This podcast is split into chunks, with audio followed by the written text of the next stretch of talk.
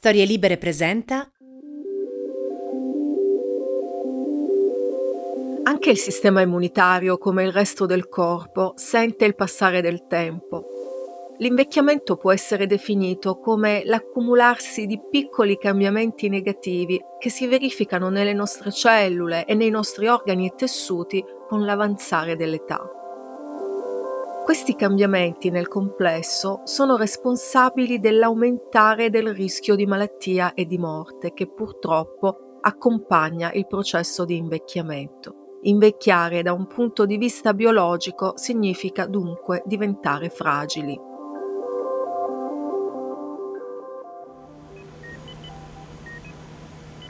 La pandemia Covid-19 ci ha mostrato con crudele chiarezza cosa significhi fragilità e con grande stupore abbiamo scoperto che l'invecchiamento, almeno inteso come fragilità nei confronti del virus, inizia già intorno ai 60 anni.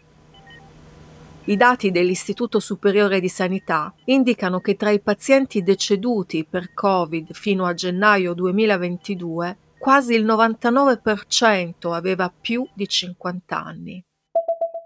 Questa vulnerabilità che hanno le persone non più giovani nei confronti del SARS-CoV-2, così come verso molti altri virus e batteri, dipende proprio dal fatto che anche il sistema immunitario, esattamente come noi, invecchia. Ma come e quanto velocemente invecchia sono aspetti su cui possiamo agire e ne parliamo in questo nuovo episodio.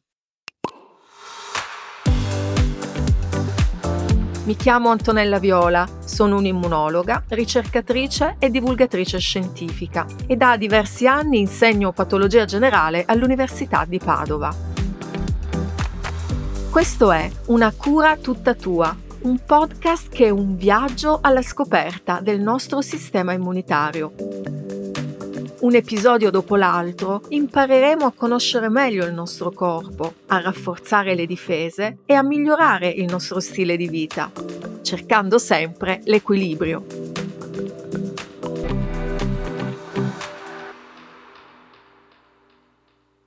In natura l'invecchiamento è un problema tutto della specie Homo sapiens. Gli animali che vivono in un ambiente naturale difficilmente diventano vecchi, perché muoiono prima nella lotta per la sopravvivenza a causa di predatori, delle malattie, o perché non riescono a trovare cibo o acqua a sufficienza. Ma anche per l'uomo l'invecchiamento è un problema recente. Per lunghissimo tempo l'aspettativa di vita media della nostra specie è rimasta costante intorno ai 30 anni e solo agli inizi del Novecento ha cominciato drasticamente a salire, fino ad arrivare intorno agli attuali 84 anni della popolazione italiana.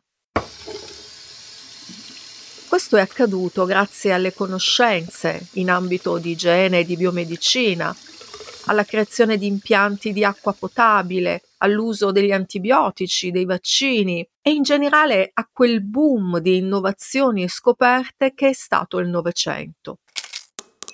Prima, infatti, si moriva soprattutto di infezioni e questo è un aspetto da non dimenticare mai.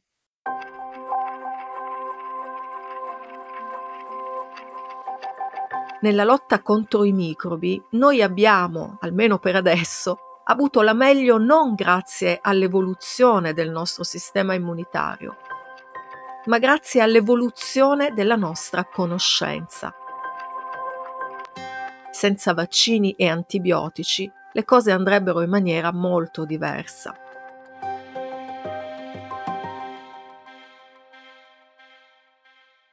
Dicevamo quindi che l'allungarsi della nostra vita media ci ha permesso di osservare meglio e con maggior dettaglio i modi e i tempi del cambiamento fisico che accompagna le fasi più o meno avanzate dell'età.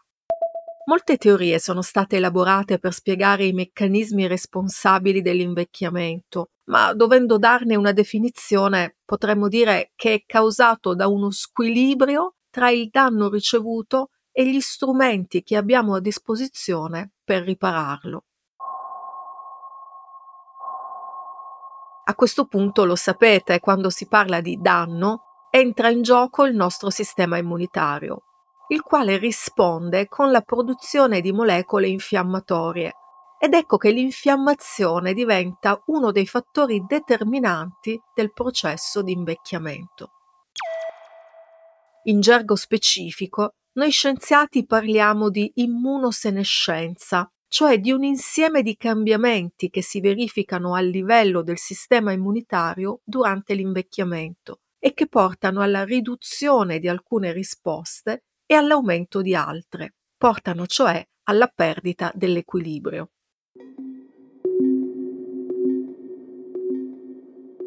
Col passare degli anni, le risposte antimicrobiche, anticancro o riparative diventano sempre meno efficienti, motivo per cui un sistema immunitario senescente fa fatica a eliminare rapidamente un virus che invade il corpo o delle cellule tumorali che possono formarsi.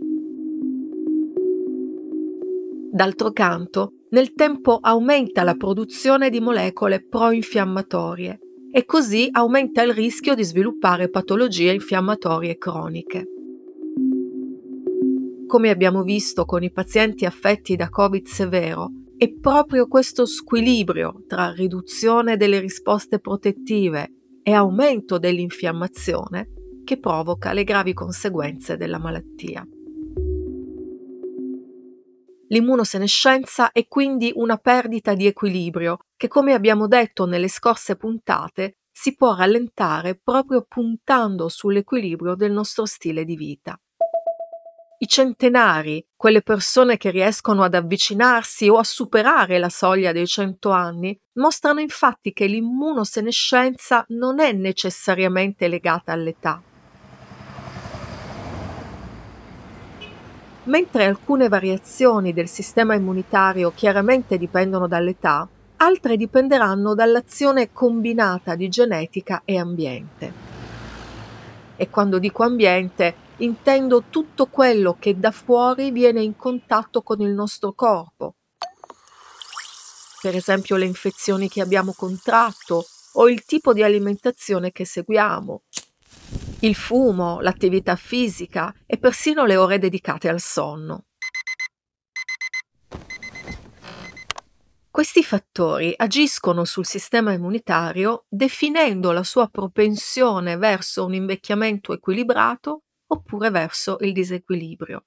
E poiché il disequilibrio immunologico predispone a tutte le patologie tipiche della terza età, ecco che mantenere sano il nostro sistema immunitario è un impegno che dobbiamo prendere sin da giovani.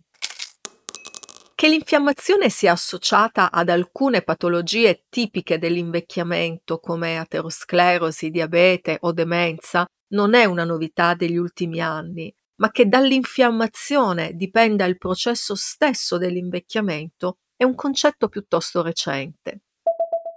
Questa associazione tra sistema immunitario, infiammazione e invecchiamento ha portato nel 2000 alla proposta da parte di un collega italiano, Claudio Franceschi, di un termine poi ampiamente accettato dalla comunità scientifica, inflammaging, che deriva da inflammation ed aging, rispettivamente infiammazione e invecchiamento in inglese.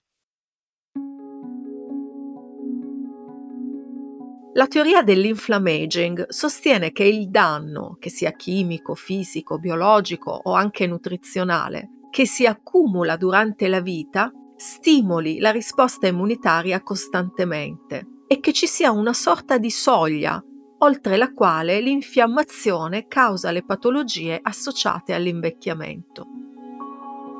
Ecco quindi che, a seconda dello stato del nostro sistema immunitario, possiamo andare incontro a un invecchiamento più o meno sano, nel senso che possiamo invecchiare con disabilità e patologie importanti, oppure scalando le montagne e con i valori del sangue di un 50enne.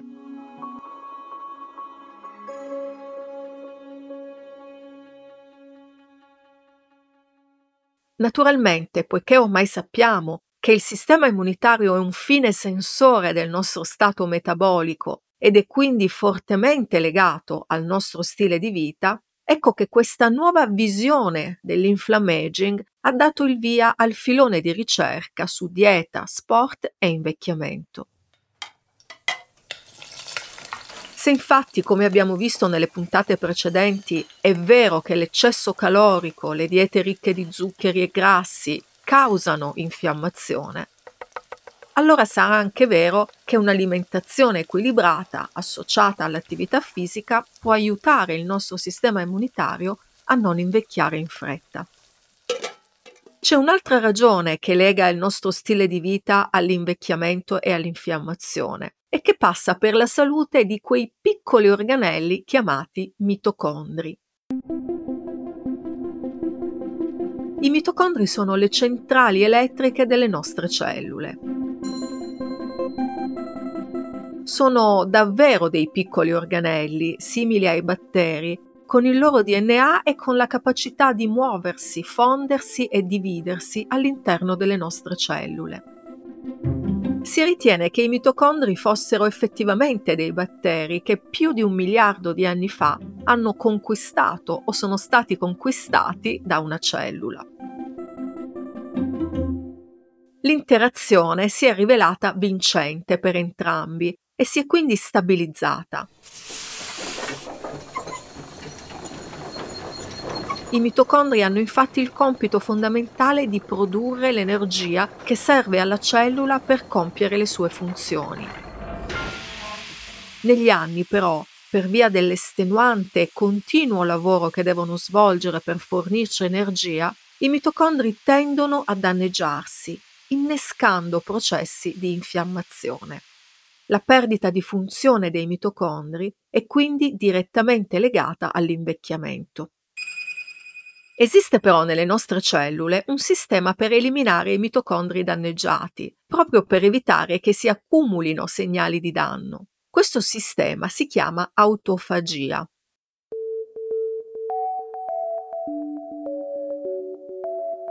L'autofagia può essere considerata come un'efficiente impresa di pulizie, in grado di riconoscere ed eliminare i mitocondri vecchi e disfunzionali. L'autofagia permette agli animali di sopravvivere al digiuno. Infatti, in assenza di cibo, quando l'energia per le funzioni vitali comincia a scarseggiare, la cellula avvia un processo di autodigestione, con il fine di produrre nutrienti e sopravvivere. L'autofagia quindi serve a digerire pezzi della cellula sacrificabili al fine di mantenerla in vita. Forse avete già capito dove voglio arrivare. Questo significa che per attivare l'autofagia nel nostro corpo ed eliminare così i mitocondri disfunzionali, danneggiati, che causano invecchiamento e infiammazione, bisogna digiunare. Questo infatti è uno degli approcci più studiati per ridurre l'infiammazione e aprire le porte alla longevità.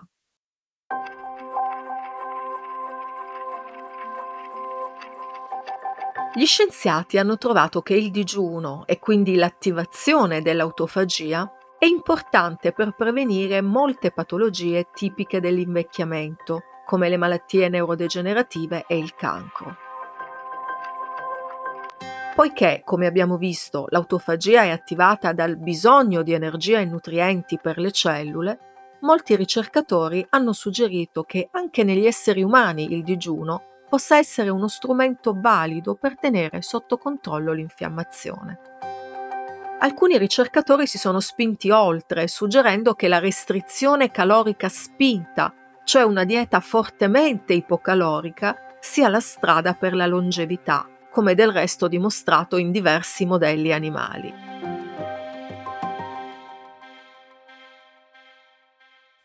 C'è però un problema. Mangiare poco con il tipo di vita che svolgiamo è davvero complicato per la maggior parte di noi ed ecco che si sono cercate altre vie per attivare l'autofagia, migliorare il metabolismo e spegnere l'infiammazione, senza però soffrire costantemente la fame. Vediamone alcune. Tra i vari approcci che hanno preso piede nella prevenzione dell'inflammaging c'è sicuramente il digiuno intermittente. Ci sono varie formule di digiuno intermittente, ma quello più conosciuto prevede di inserire nell'arco della giornata alcune ore di totale digiuno, durante le quali si può solo bere acqua, tisane oppure tè, rigorosamente senza zucchero. Ma funziona davvero? Sembra di sì. Il digiuno, purché non prolungato, aiuta il nostro corpo a tenere sotto controllo l'infiammazione. Non esiste ancora un consenso circa il numero di ore di digiuno necessarie per attivare l'autofagia, anche perché questo tempo sarà diverso da persona a persona e da tessuto a tessuto. Ma si ritiene che 16 ore rappresentino il periodo minimo, oltre che il punto di partenza per chi vuole iniziare questa pratica. Quindi si digiuna per 16 ore e si mangia nelle rimanenti 8 ore. Per esempio, questo digiuno di 16 ore si può ottenere saltando la cena o la colazione, a seconda di quello che è più semplice per ognuno di noi.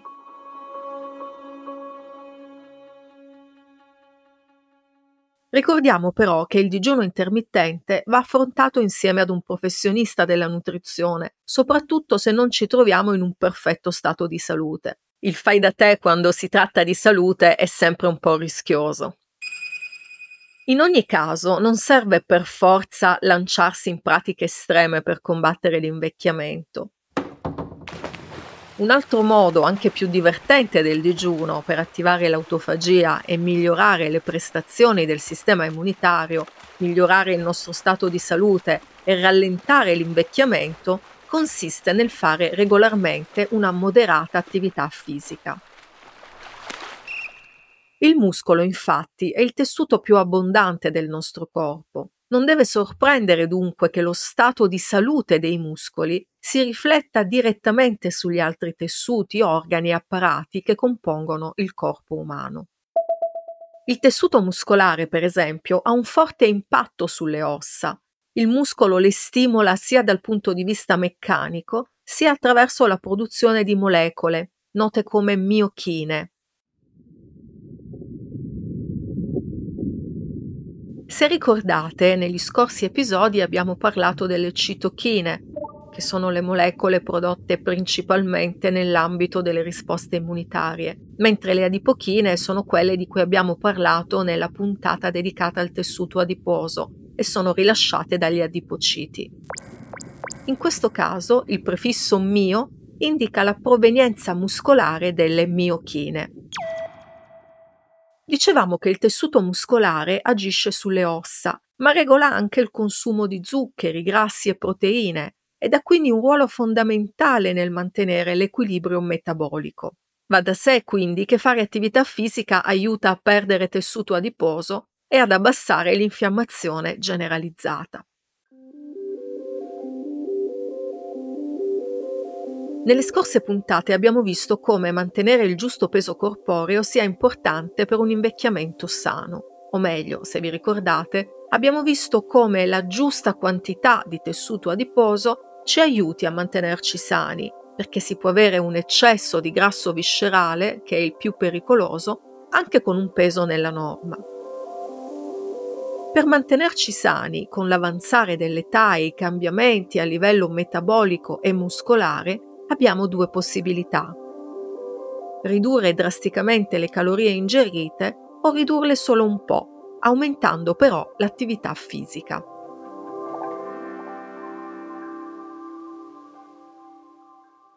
Questo potrà sembrarvi ovvio, ma c'è una ragione scientifica dietro a una pratica che appare di buon senso.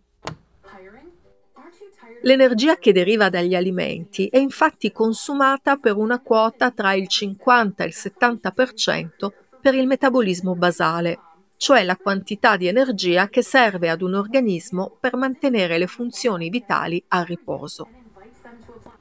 Questa quota è soggetta a variazioni nel corso della vita, per esempio in funzione dell'età e della massa muscolare, che tra l'altro consuma di più del tessuto adiposo. Altri elementi che influenzano la quota di energia necessaria al nostro corpo per funzionare sono ovviamente il sesso e le dimensioni corporee. Gli uomini generalmente consumano di più perché hanno più massa muscolare. Se quindi, per quanto riguarda il consumo energetico di base, siamo tra il 50 e il 70%, un 10% dell'energia viene spesa per digerire gli alimenti che mangiamo, per assorbire e metabolizzare i nutrienti. Il resto dell'energia rimanente serve per il movimento e quindi vedete che è proprio l'attività fisica l'unico fattore sul quale possiamo davvero agire in maniera diretta, aumentando il dispendio energetico.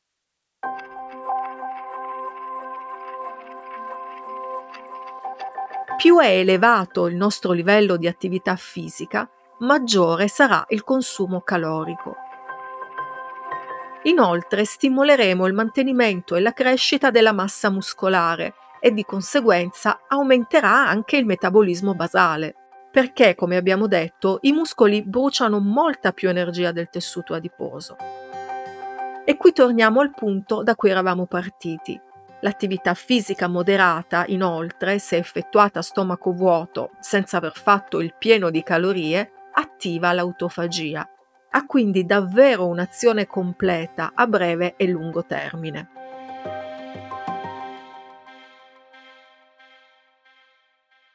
Ci sono molte altre ragioni per preferire lo sport al digiuno.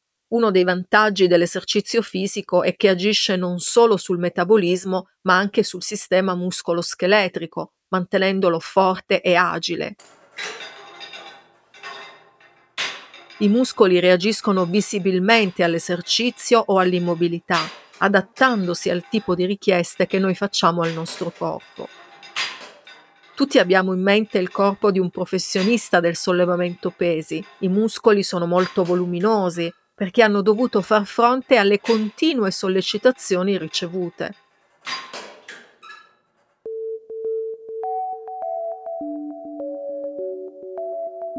L'allenamento di chi solleva pesi costringe le fibre muscolari ad aumentare di volume per riuscire a eseguire gli esercizi. In gergo scientifico si parla di ipertrofia del muscolo, cioè di un nutrimento oltre il normale. D'altro canto, forse qualcuno di noi ha osservato la perdita di volume muscolare che si ha a seguito dell'immobilità protratta, come nel caso di una frattura a una gamba. In questo caso, l'assenza di stimoli causa una riduzione del volume delle fibre muscolari e il muscolo sarà non solo più piccolo, ma anche meno funzionale.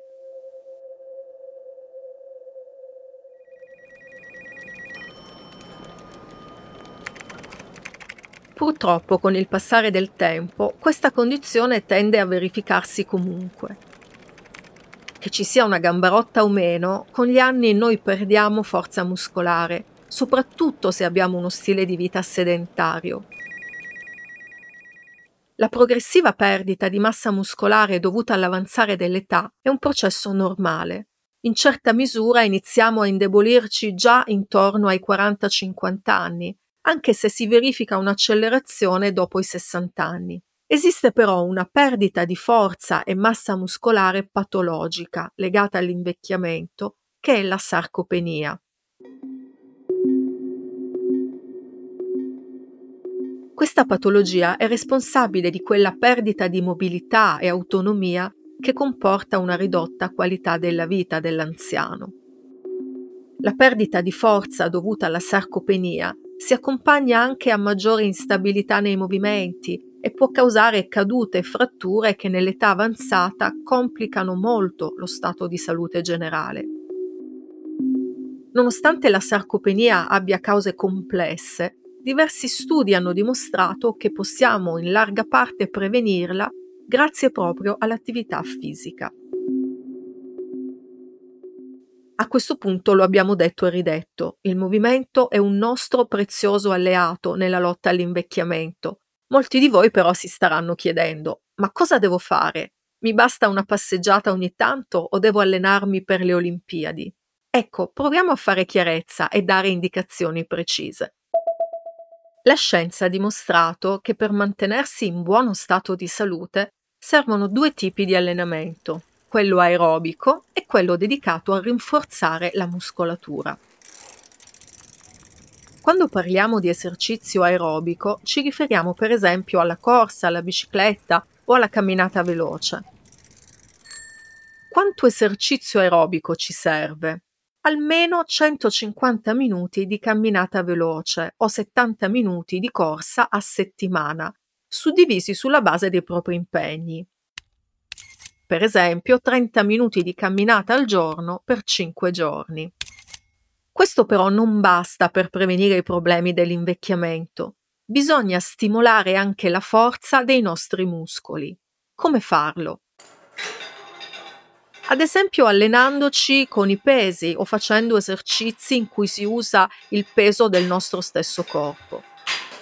Questo tipo di esercizio va svolto almeno 2 volte a settimana, lavorando su tutto il corpo, al punto di stancare i muscoli o, come scritto nelle linee guida internazionali, facendo tante ripetizioni al punto di arrivare a non riuscire a farne un'altra senza aiuto.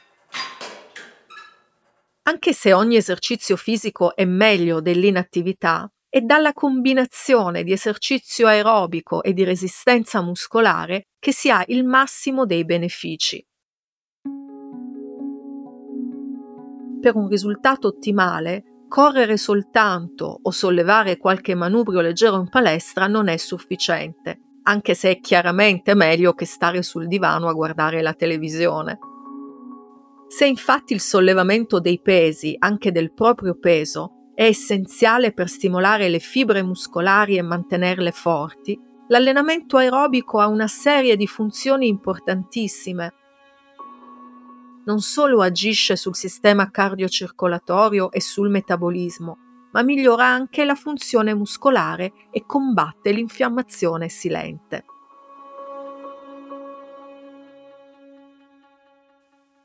Diversi studi scientifici hanno dimostrato che l'esercizio fisico è importante non solo per avere un sistema cardiocircolatorio efficiente e muscoli e ossa forti, ma anche per il metabolismo, e per migliorare parametri quali la pressione sanguigna, la glicemia o l'infiammazione. Ma c'è di più. L'attività fisica e lo stile di vita più in generale sono importanti anche per il benessere del nostro cervello.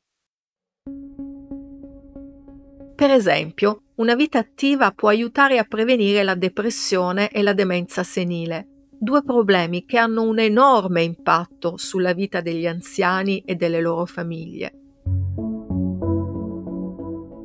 Nel mondo, circa 60 milioni di persone soffrono di demenza e i ricercatori stimano che nel 2050 i malati saranno più del doppio, intorno ai 150 milioni. Gli scienziati hanno identificato una serie di fattori di rischio modificabili, sui quali cioè possiamo agire per fare prevenzione della demenza. Tra questi ci sono il consumo di tabacco, l'abuso di alcol, l'obesità, la presenza di diabete, ipertensione e la sedentarietà. Lo stile di vita è quindi fondamentale per prevenire la demenza e l'attività fisica sembra essere la chiave per arrivare a un invecchiamento sano, anche dal punto di vista cerebrale.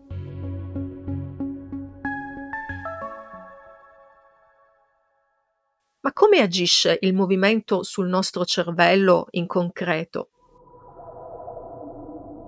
Sappiamo per esempio che l'esercizio fisico abituale agisce sulle aree del cervello che controllano la memoria o le abilità di programmare e organizzare. In più, le attività che richiedono coordinazione dei movimenti e interazioni sociali hanno indubbi benefici nel prevenire il deficit cognitivo.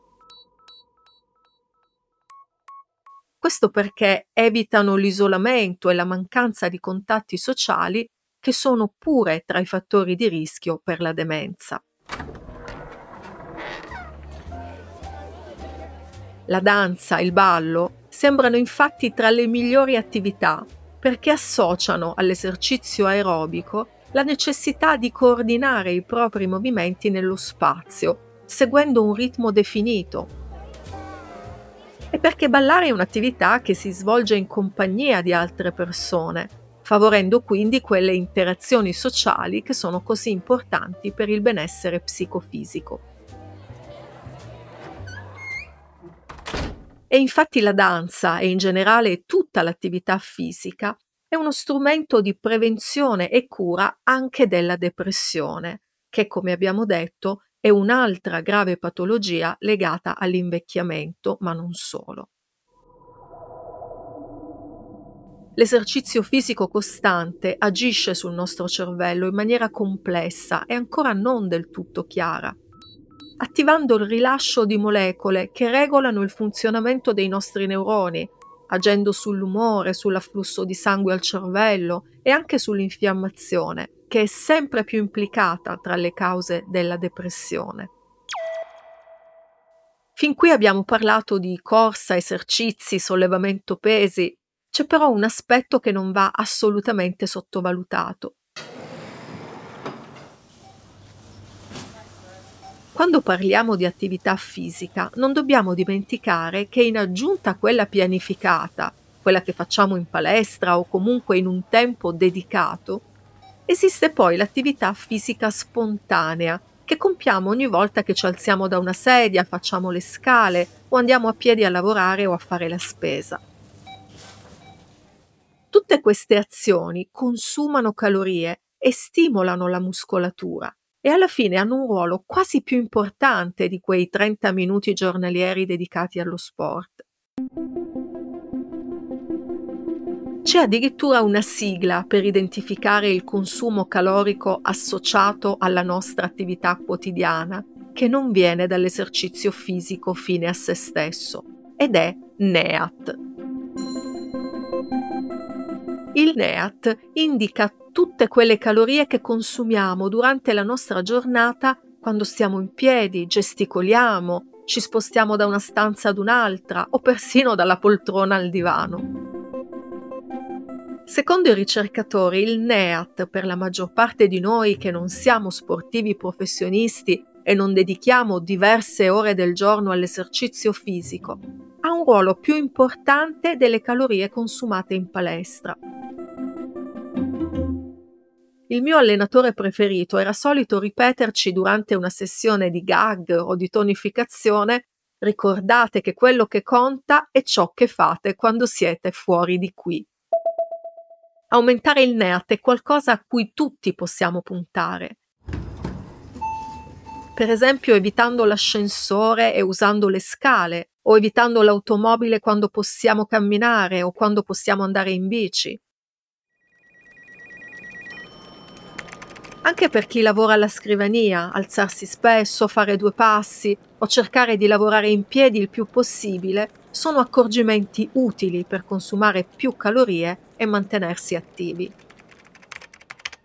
In generale dovremmo cercare di abbandonare la sedentarietà a favore di una vita un po' più attiva, cercando di muovere il corpo il più possibile, anche al di fuori della palestra.